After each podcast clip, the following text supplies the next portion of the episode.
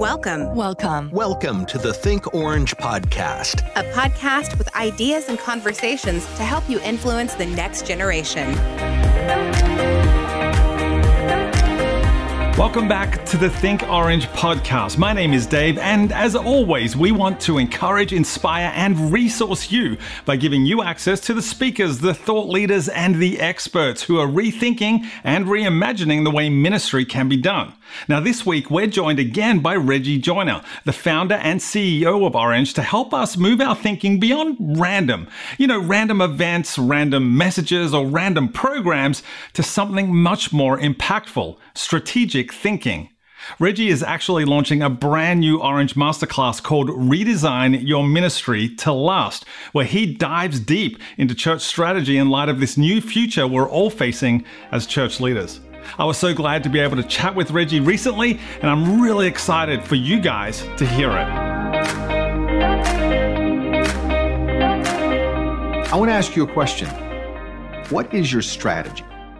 Not what is your mission. I mean, most of us know our mission. We've crafted the words very carefully, it's on a wall somewhere in an organization. But the question I want to ask you has to do with your strategy. What, what is your plan of action to accomplish your mission? If I were to ask you to give me your elevator pitch, what would you say?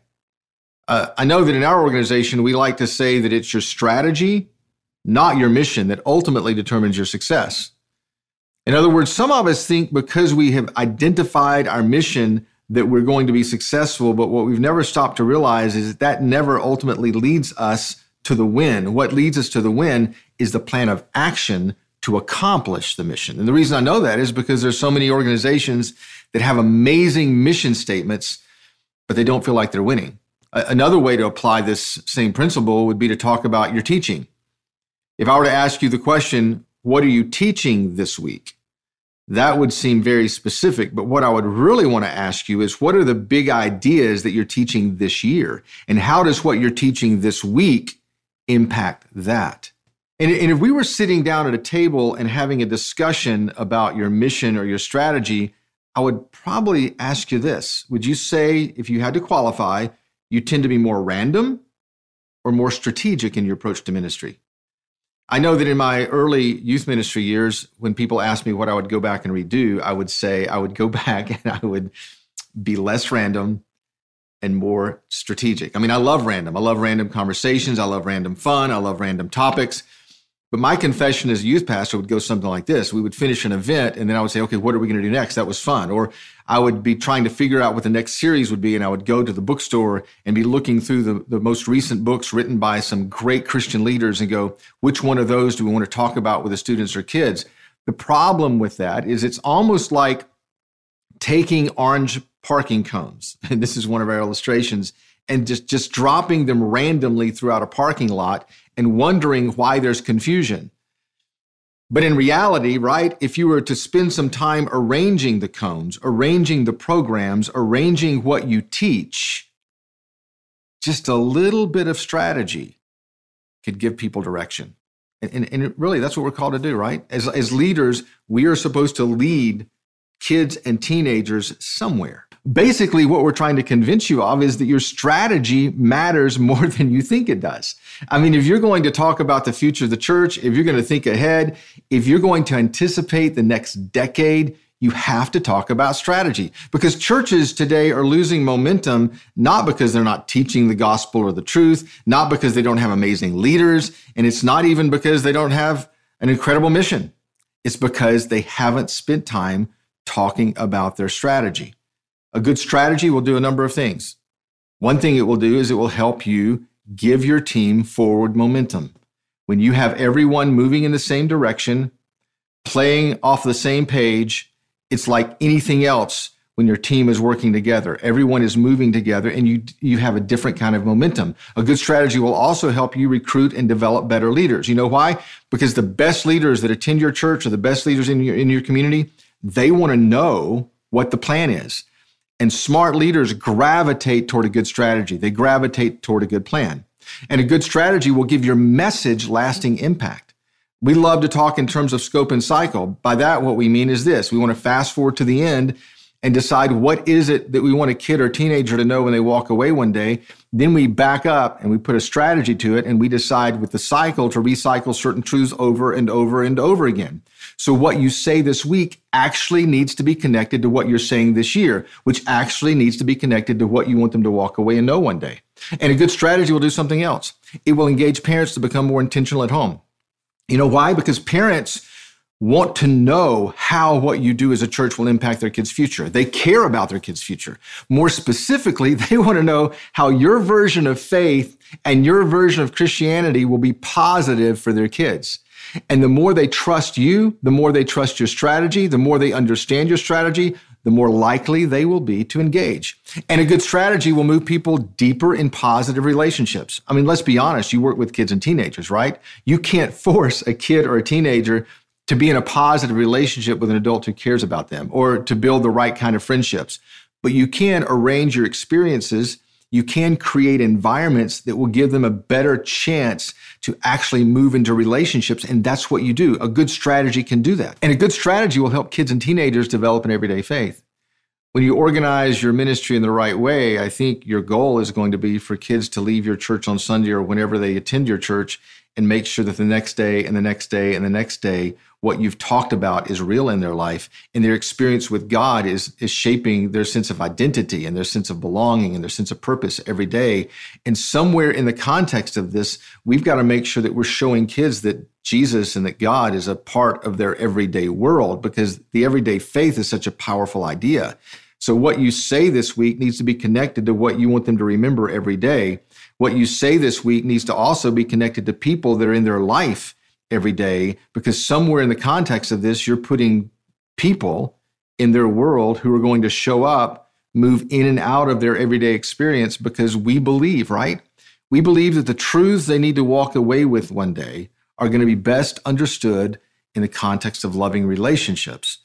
The kind of resilient faith that we want a kid to have is something that happens because, again, we have a strategy.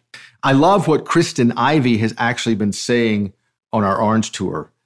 She's unpacking what it looks like to think in terms of where students and kids are in our culture right now and to hand them a version of faith that can weather the storm, to hand them a version of faith that when life gets hard and life gets difficult, they can hold on to. And it's our strategy and our approach to kids and teenagers that I think makes the difference because if we're not careful in the words we say and the way we position who Jesus is and the way we do so much of what we do, we'll set them up to actually get disillusioned with God. And, and the reason that strategy is so important is because it helps us do that. And, and let me just explain one more thing, and I'll, I'll kind of wrap it up here. And I want you to think about this as we talk the rest of the month.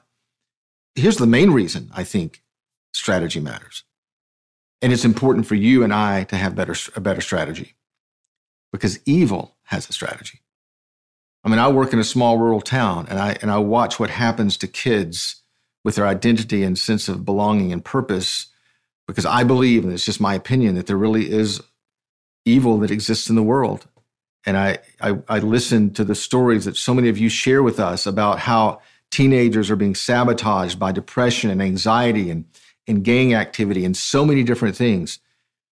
Because if we really do believe that there are kids growing up in our world that are being targeted by, I think, something that would sabotage their sense of identity and belonging and purpose, then we should have a strategy that works in opposition to that. I mean, just think about this. I mean, Jesus said this, right? That the thief will come to kill, steal, and destroy. That there actually is an enemy that we cannot see that would love to kill a kid's sense of identity and steal their sense of belonging and, and destroy their sense of purpose. And in that same passage, Jesus said this, and this is the reason why you do what you do. And this is the reason why this is important. Jesus said, but the thief comes and do that, but I have come that you might have life and that you might live it more fully. Again, that, that's why we do this, right? And that's why it's so important for you to have a strategy. If evil has a strategy, then let's have a strategy that's better to give life. Let's have a strategy that's better to help a kid understand who they are and how they belong and why they exist. Somewhere in the course of this next month, I just want you to kind of take the pieces of what you do and put them together and go, Am I strategic or am I random? And what would it look like to become a little bit more focused on having a plan of action with an end in mind? Well, as Reggie said, a good strategy in your church will change everything you do, and we're here to help in any way we can. Now, for years, our team has been asked for a resource to help individuals and teams learn what it means to think orange. And in a year where we had to rethink everything about how we do ministry, it's never been more important to go back and remember the why. So, we've spent the past 12 months working on something brand new for our organization, and we're inviting you to join our very first Orange Masterclass. This first course is called Redesign Your Ministry to Last, and in 40 plus videos, Reggie Joiner unpacks the key values you need to prioritize in order to build the kind of ministry that will last beyond a person, a model, or yes, even a pandemic. You can join Reggie Joiner for a sneak peek of the latest Orange Masterclass with a live Q&A immediately after at orangemasterclass.com forward slash webinar. That's orangemasterclass.com forward slash webinar. Well, thanks so much for listening today. My name is Dave Adamson. And remember, when you think next generation or church strategy, think orange.